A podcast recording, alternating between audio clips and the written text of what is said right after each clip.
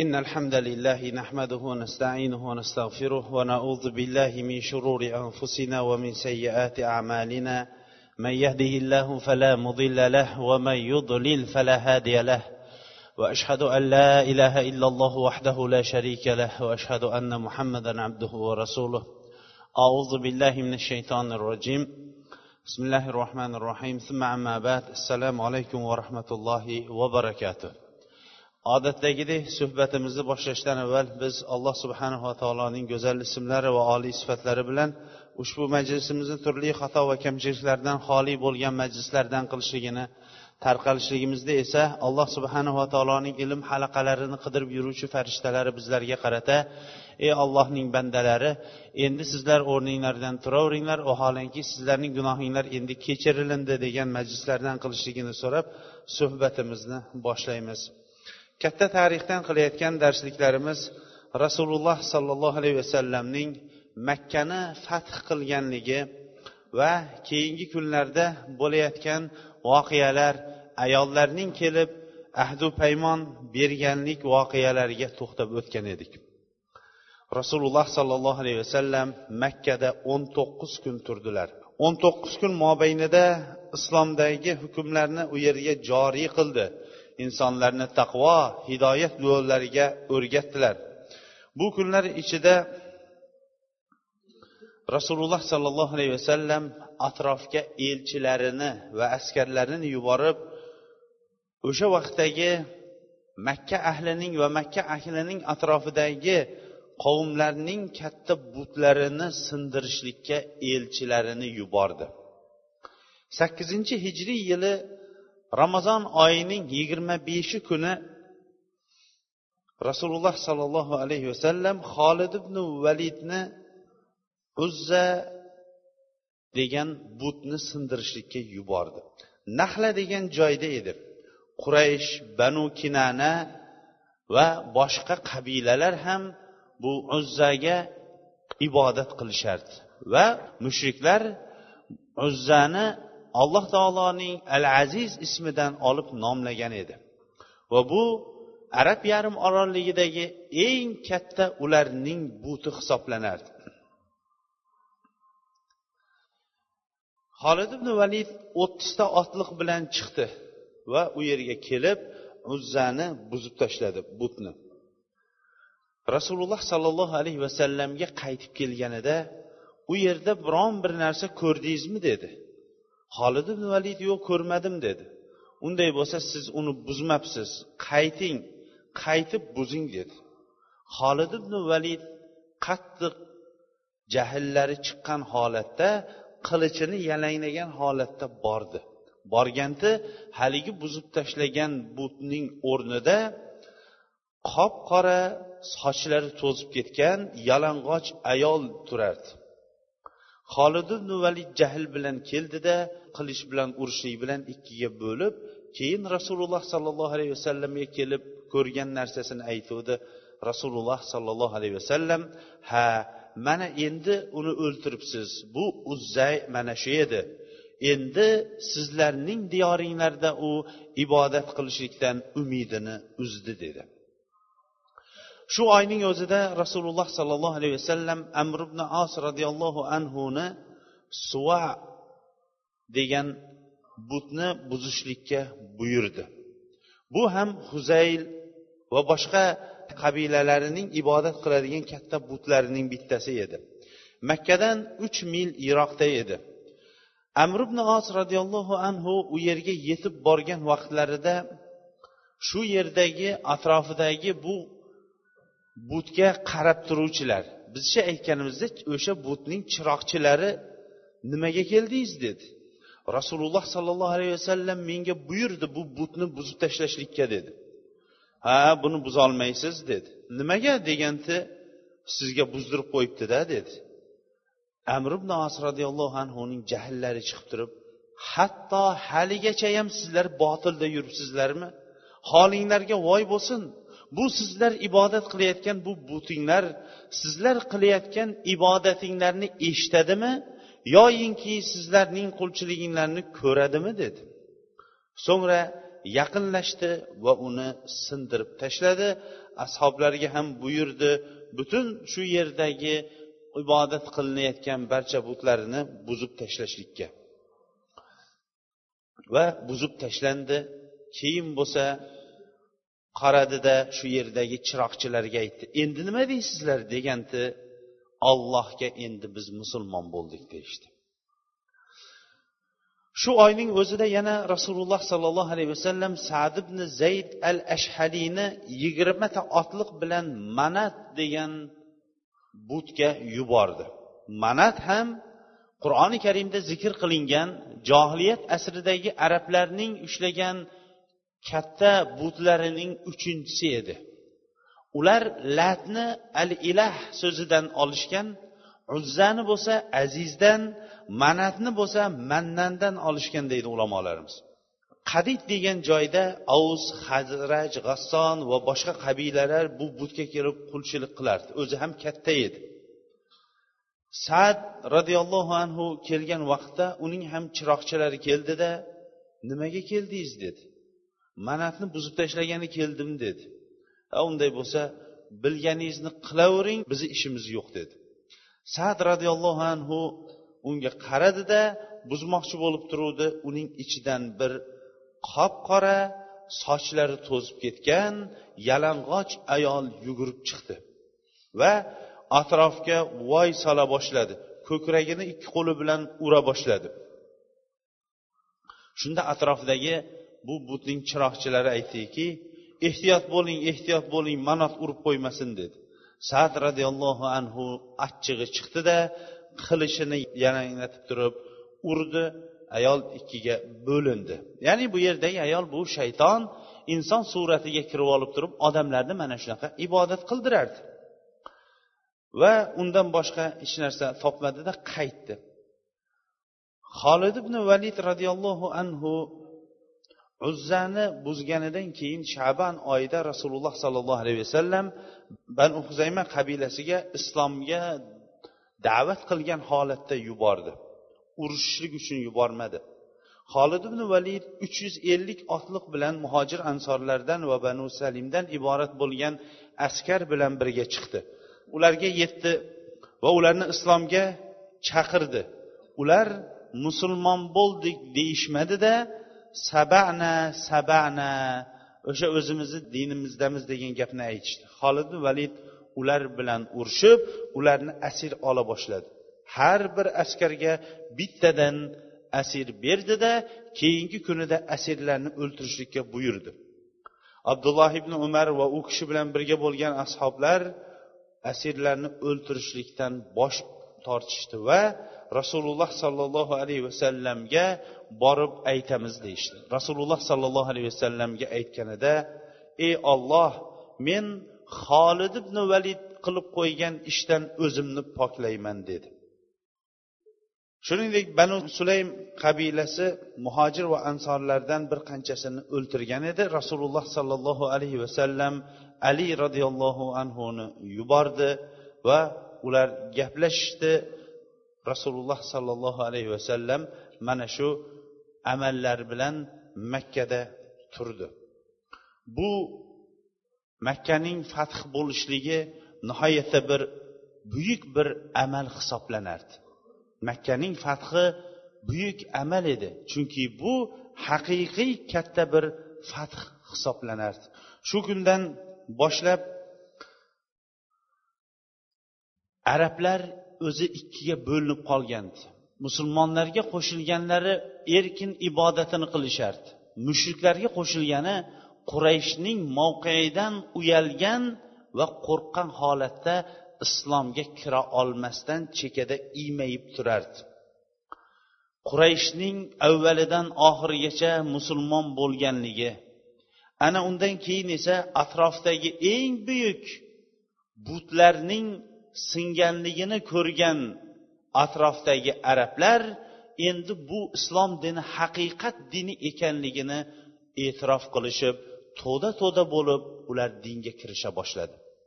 Makka fathi butun islomning bir katta bir fathiga aylandi. Uning ustiga makka ahli yaxshi bilishardi. Kabani faqatgina haqiqat ustida turgan odamgina egallay olishligini ular agarchi shirk zalolatida yotgan bo'lsa ham ular buni yaxshi bilishardi. Chunki ular avvalda fil egalarining ahvoli nima bo'lganligini ular ko'rishganda abraha va abrahaga ergashganlar zalolatni olib kelayotganligi uchun ham alloh taolo ularni kabaga ega qilmaganligini ular yaxshi bilishardi bu tarixga ko'p vaqt o'tmagan edi. Shuning uchun ham ular yaxshi bilishardiki kabani egallaydigan zot u haqiqat ustida bo'ladi deb rasululloh sollallohu alayhi vasallamning oxir oqibat boradigan o'rni nima bo'lishligini kutib turardi. Rasululloh sollallohu alayhi vasallam makkani fath qilganidan keyin quraysh esa to'da to'da bo'lib kattalaridan kichiklaridan barchasi qolmasdan islomni qabul qilganligini ko'rganidan boshlab insonlarning barchasi endi dinga kira boshlashdi. Bu rasululloh sollallohu alayhi vasallamning nechi yillik da'vatidagi uqubatining mevasi edi. Inson hayotda ba'zan mevani yeyishlik nasib qiladi birovlarga esa nasib qilmaydi. Hayotning o'zida xuddi shunday. Ba'zi bir insonlar o'zlarining hayotdagi ko'zlarining quvonchi bo'lgan farzandlarini voyaga yetib shunaqangi bir balog'atga yetganini yo ko'radi yo ko'rmay olamdan o'tib ketadi. Ba'zilari esa ularning ibodatda bo'lganligini yo ko'radi yo ko'rmay o'tib ketadi. Keyin bo'lsa uning zurriyotlaridan katta bir haloyiqga islom va musulmonlarga foydasi tegadigan katta bir insonlar yetishib chiqadi. Uni u inson yo ko'radi yo ko'ra olmaydi. Payg'ambarlarning ham qilgan da'vati nihoyatda katta bir da'vat bo'ldi. Ular otam onam deyishmadi to'yib ovqat yeyishmadi ustim bola chaqa uy ro'zg'or deyishmadi. Ularning muhimmasi g'ami ollohning dinini yetkazishlik insonlarni insonlarga qilayotgan zulmatli ibodatidan insonlarni insonlarning robbisi bo'lgan ollohning nurli ibodatiga chiqarishlik bo'ldi. Rasululloh sollallohu alayhi vasallam meroj kechasida bir qancha payg'ambarlarni ko'rganligi haqida aytadi. Hadis buxoriy muslim va boshqa muhaddislar rivoyat qilgan. U payg'ambarlarning ba'zisi bir to'da odam bilan ba'zisi esa barmoq bilan sanaladigan odamlar bilan ba'zisi esa uch to'rtta hatto ba'zi payg'ambarlarni yonida hech kim yo'q holatda o'tirganini ko'rdi. Payg'ambarlar da'vatini yetkazmaganmidi? Yo'q ular yetkazishgan edi. Kechayu kunduz yetkazishgan edi. Nuh alayhissalom aytadi to'qqiz yuz ellik yil qilgan da'vatida robbi inni daavtuhum laylan va nahara. Robbim men ularga kechayu kunduz da'vat qildim.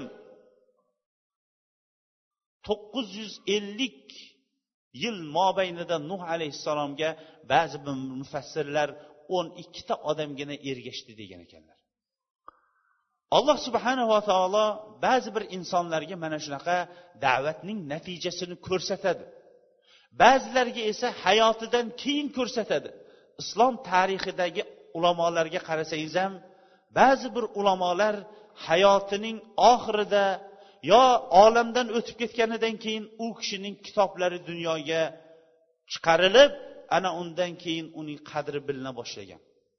Imom buxoriy rahimaullohni ham buxoroliklar qadriga yetmay buxorodan badarg'a qilganidan keyin buxoro xalqining barchasini yer kurasiga imom buxoriy bilan buxoriyliklar kelib qolibdi deb hurmat qilishlikka qiyomatgacha sabab bo'lib qolgan bir diyordamiz.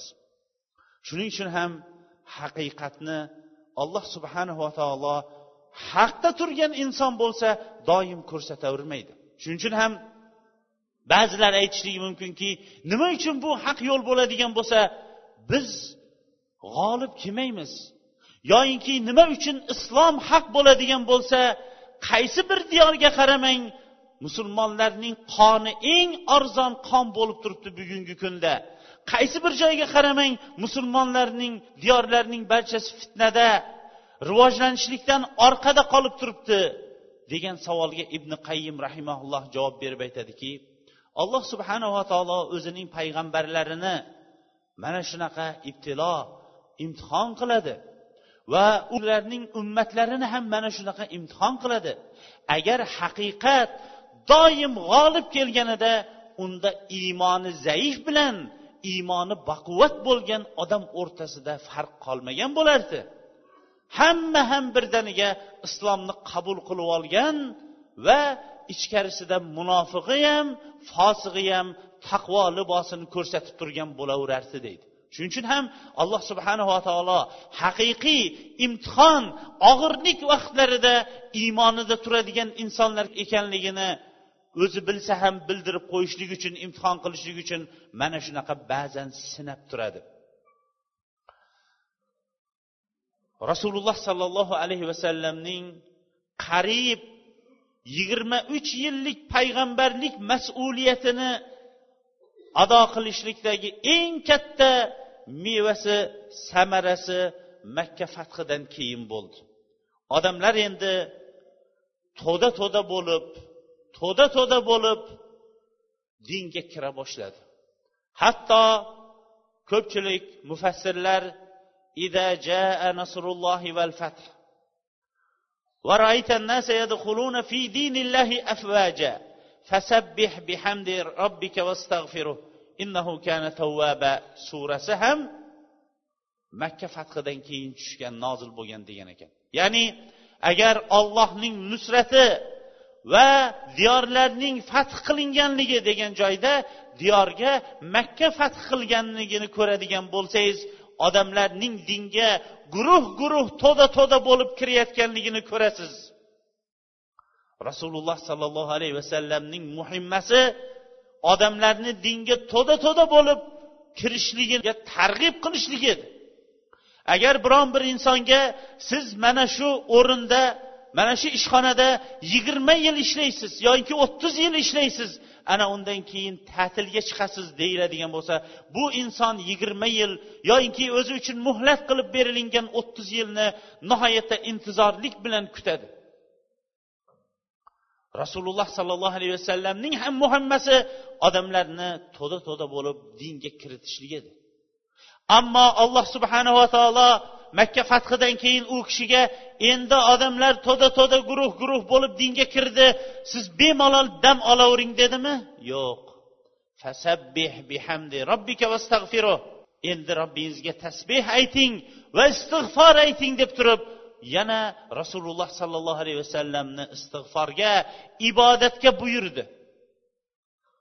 Rasululloh sollallohu alayhi vasallam biron bir daqiqa bunda to'xtab turgani yo'qdir. Imom ahmad ibn hambal insonlarni savobli amalga targ'ib qilib turgan vaqtlarida bir kishi o'rnidan turib o imom ha bu aytaverib aytaverib bizni charchatdingizu! Qachon dam olamiz deganda imom ahmad ibn hambal rahimaulloh o'ylanib o'tirmasdan jannatga kirgan avvalgi lahzangizdan birinchi qadamingizdan boshlab dam olasiz ungacha mo'min kishi uchun dam olishlik yo'q degan ekanlar. Mo'min kishining amali mana shunaqa bo'ladi. Mo'min kishi qaysi bir o'rinda bo'lmasin foyda beradigan barakotli qaysi bir o'rinda bo'lsa o'zining xulqi odobi dini ibodati adolati bilan haqni yuzaga chiqaradi.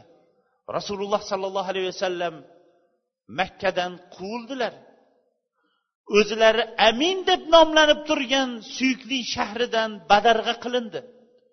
Badarg'a qilinishligi ham shunday chiqarib yuborilsa ham mayliya muhammadni o'lik yoyinki tirik holatda olib kelgan kishi uchun yuzta tuya boshiga tikilindi. Vaholanki o'sha vaqtdagi eng boy bo'lgan abu jahlning yetmishtagina tuyasi bor edi.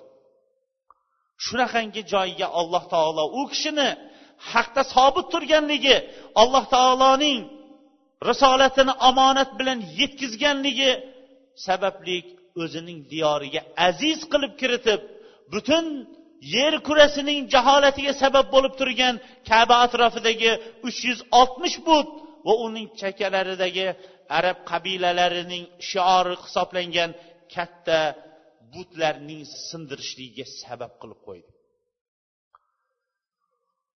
Qabilalar to'da to'da bo'lib rasululloh sollallohu alayhi vasallamga kelardi. Lekin ular ichida ba'zi bir olloh subhanava taolo qalblarini muhrlab qo'ygan alloh va rasuliga adovat qiladigan va mutakabbir bo'lgan ba'zi bir qabilalar rasululloh sollallohu alayhi vasallamning oldiga kelishmadi. Balki bilaks ular rasululloh sollallohu alayhi vasallamga hujum urushni e'lon qilishdi. Bu qabilalar toif shahri va uning atrofidagi ba'zi bir qabilalar edi.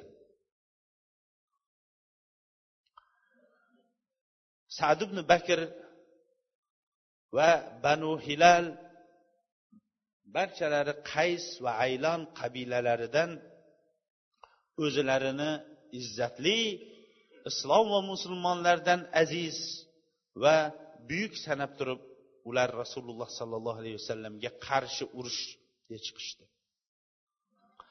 Molik ibn avf an nasriy ularning boshlig'i bo'ldi va molik ibn avf ularning barcha qabila atrofdagi qabilalarning boshchisi bo'lib musulmonlarga qarshi darrov jangga tayyorgarlik ko'rdi. Shu o'rinda eslatib o'tishimiz kerakki rasululloh sollallohu alayhi vasallam makkadagi og'ir ahvolda turgan vaqtida toif shahriga olloh va rasuliga iymon keltirishlikka oxiratga iymon keltirishlikka da'vat qilib chiqqan vaqtda toifliklar rasululloh sollallohu alayhi vasallamni qanchalik masxara qilib yosh go'dak bolalarga rasululloh sollallohu alayhi vasallamni toshbo'ron qilib sarvari olam sollallohu alayhi vasallamday zotning kovushlari qonga to'lganligi hali tarix o'qiyotib bizni esimizdan hali chiqqani yo'q.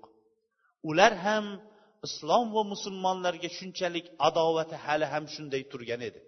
Ana o'shalar rasululloh sollallohu alayhi vasallamga qarshi urush e'lon qilishdi.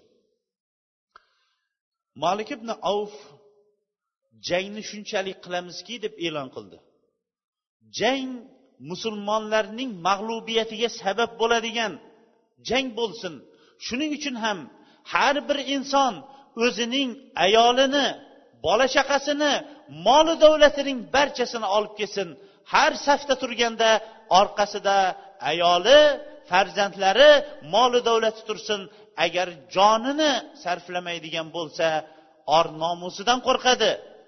Agar or nomusidan ham qo'rqmaydigan bo'lsa molidan tashlab ketishlikdan qo'rqib oldida yo o'lim yo nomusi turib urushadi deb turib barcha askarlarni oilalari farzandlari molu davlatlari bilan yetaklab chiqdi. Barchalari yurishdida avtos degan joyga jamlanishdi. Ularning ichida durayd bin assomat degan kishi bor edi. Nihoyatda jur'atli yoshi keksayib qolganligi sababli ikki ko'zi ham ojiz bo'lib qolgandi urushga uni olib chiqishligining sababi avval nihoyatda mardi maydon janglarda yurgan shijoatli inson bo'lishligi bilan birga urushda to'g'ri fikr beradigan inson edi. Shu bilan ovtas degan joyga kelganidan keyin qayerga keldik dedi. Ovtasga keldik dedi. Bo'ldi. Mana shu yerga sizlar tushinglar. Chunki mana shu yerga tushadigan bo'lsanglar ot choptiradigan bo'lsanglar bu vodiy ot choptirishlikka ham qulaydir. Yoy bilan merganlik qiladigan bo'lsanglar yoy bilan merganlik qilishlikka ham qulay joydir dedi. Lekin shu yerda askar tushganidan keyin minglagan bu yoqdagi qo'ylaru mollarning ovozining marashlarini eshitdida bu ovozlar qayerdan kelyapti? Qo'ylar marayapti mollar o'kiryapti yosh bolalar yig'layotganini eshityapman bu nimasi dedi. Shunda aytdiki boshlig'imiz malik bizga buyurdi har bir inson o'zining ahlu ayolini bola chaqasini molu davlatini ham olib chiqsin deb buyurgan biz mana shu buyruqqa itoat qilib hammani olib chiqdik dedi. Keyin chaqiringlar bu yoqqa malikni dedi. Ko'zi ojiz bo'lgan haligi kishi. Chaqirganda bu nimasi dedi. Bu nimasi deganda men ularning nomusi uchun ayolini dushmanni qo'liga tashlab ketmaydi yo farzandlarini dushmanning qo'liga tashlab ketmaydi molu davlatlarini dushmanning qo'liga tashlab qo'ymaydi deb olib chiqdim deganda ey malik dedi. Sen yaxshi ish qilmabsan. Agar mag'lubiyat kelib odamning ko'ziga o'lim ko'rinadigan bo'lsa ayol ko'zga ko'rinib qoladimi?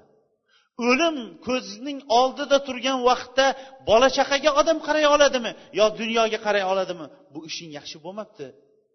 Agar g'olib bo'ladigan bo'lsang bu jangda faqat qilichda turgan askarlaring senga foyda bergan bo'ladi. Mag'lub bo'ladigan bo'lsa unda holingga voy bo'pti. Mag'lub bo'lib qoladigan bo'lsang butun or nomusga qolib ketadigan bo'lding. Bu ishingdan qayt dedi. Boshchisi molik ibn avf ham katta kibrda edi. Odamlar ham bu cholning fikrini qo'llab turgan edi. Aytdiki siz otaxon qarib dedi miyangizni yeb qo'yibsiz dedi. Qarib qolibsiz ahlingiz ham ketib qolibdi dedi. Havazon qabilasi yo menga itoat qilsin yo hozirgina qilichimga shunday suyanamanda o'zimni qilichimni belimni naryog'idan chiqarib qo'ya qolaman shu bilan ish tamom vassalom dedi. Atrofdagilar qaytishlikdan qo'rqdida bo'ldi biz sizga itoat qildik dedi. Haligi kishi aytdiki qo'lini qoqdida men bu jangda biron bir yaxshilik ko'rmayapman va sizlarga bo'lgan biron bir maslahatim ham yo'q. Kim meni olib kelgan bo'lsa orqaga qaytarsin dedi.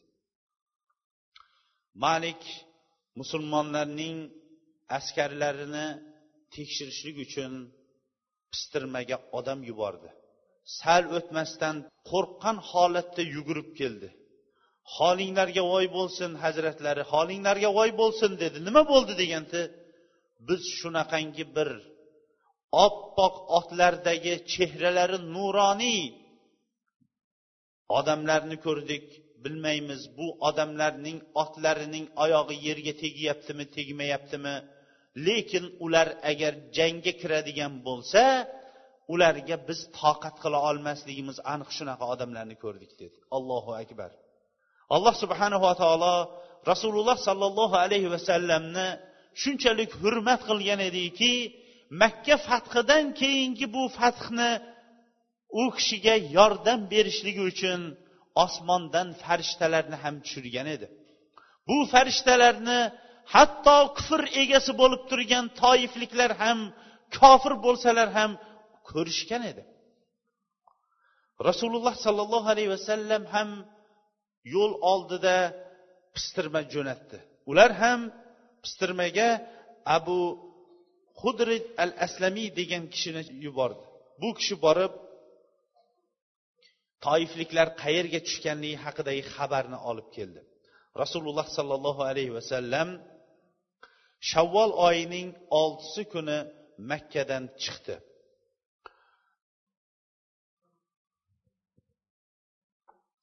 O'zi bilan birga o'n ikki ming askar bor edi. o'n ming askar madinadan o'zi bilan birga chiqqanlari ikki ming makkaliklar bularning qariyb hammasi islomni kechagina qabul qilgan va ba'zi bir islomda ikkilanib qabul qilaymi qabul qilmaymi deb turgan odamlar ham bor edi. Safvon ibn uyaynadan yuzta qalqonni ijaraga oldi. Makkaga itob ibn usaydni boshchi qilib qo'ydi. Keyin bo'lsa oldindan rasululloh alayhissalomning otlig'i keldida men dedi toifliklarning qaysi vodiyga tushganligini ko'rdim. Ular shunaqangi bir vodiyga tushibdi. Vodiydan avval ularning qo'ylari chorva mollari ahlu ayollari molu davlatlarini ko'rib hayron qoldim dedi. Rasululloh sollallohu alayhi vasallam tabassum qildilarda inshaalloh ertaga bularning barchasi musulmonlarning o'ljasi bo'ladi dedi. Bu ham rasululloh sollallohu alayhi vasallamning payg'ambarlik mo'jizalaridan bittasi bo'ldi.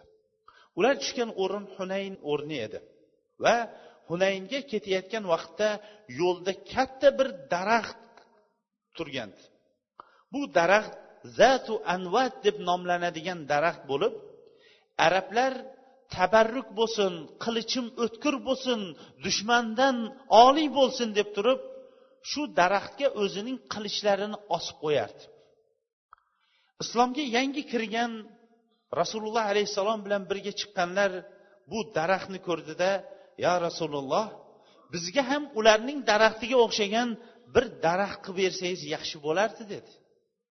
Rasululloh sollallohu alayhi vasallam olloh sizlar aytayotgan narsadan buyukroqdir. Jonim uning qo'lida turgan ollohga qasam ichib aytamanki sizlar muso alayhissalomning qavmi musoga aytgan gapniga aytdinglar muso alayhissalomning qavmi ham fir'avn va uning zulmidan olib chiqqan vaqtda cho'lda bir odamlarning butga ibodat qilayotganligini ko'rganda bizga ham ularga o'xshagan bir iloh qilib bering deb aytgan edi. Bu johillikdir. Sizlar o'zinglardan avvalgilarning yo'llariga ergashib ketasizlar dedi. Haqiqatdan ham ergashib ketdik. Bizlarda ham tabarruk bo'lsin farzand ko'rmasa ibrohim otaga borsin. Farzand ko'rmasa darrov sayromga borsin farzand ko'rmasa turkistonga borsin.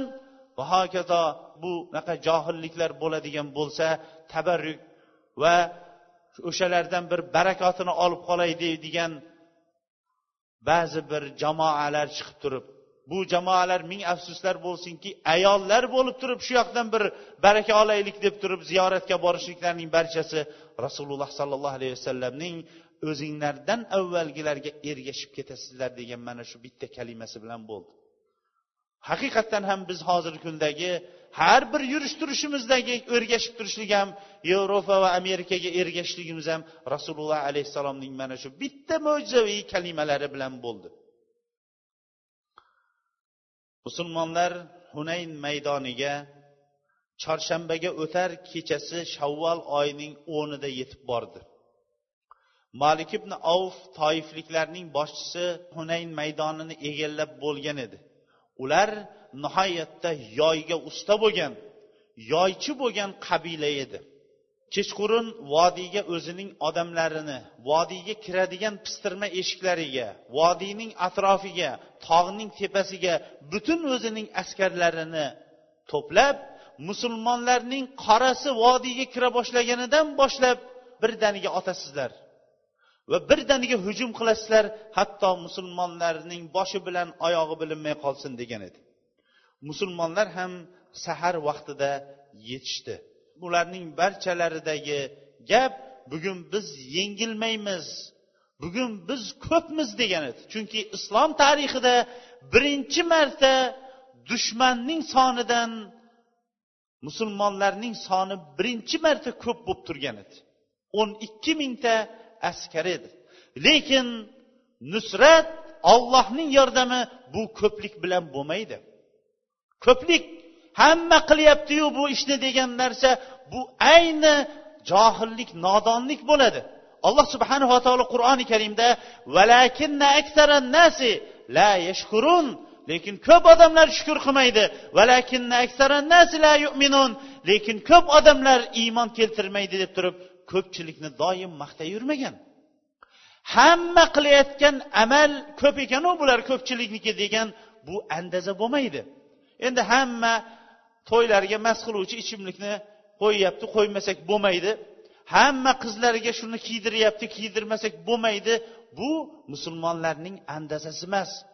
Yordam ko'mak nusrat bu agarchi oz bo'lsa ham ollohning qo'lida ekanligini musulmonlar ozgina shu yerda unutib turgan edi.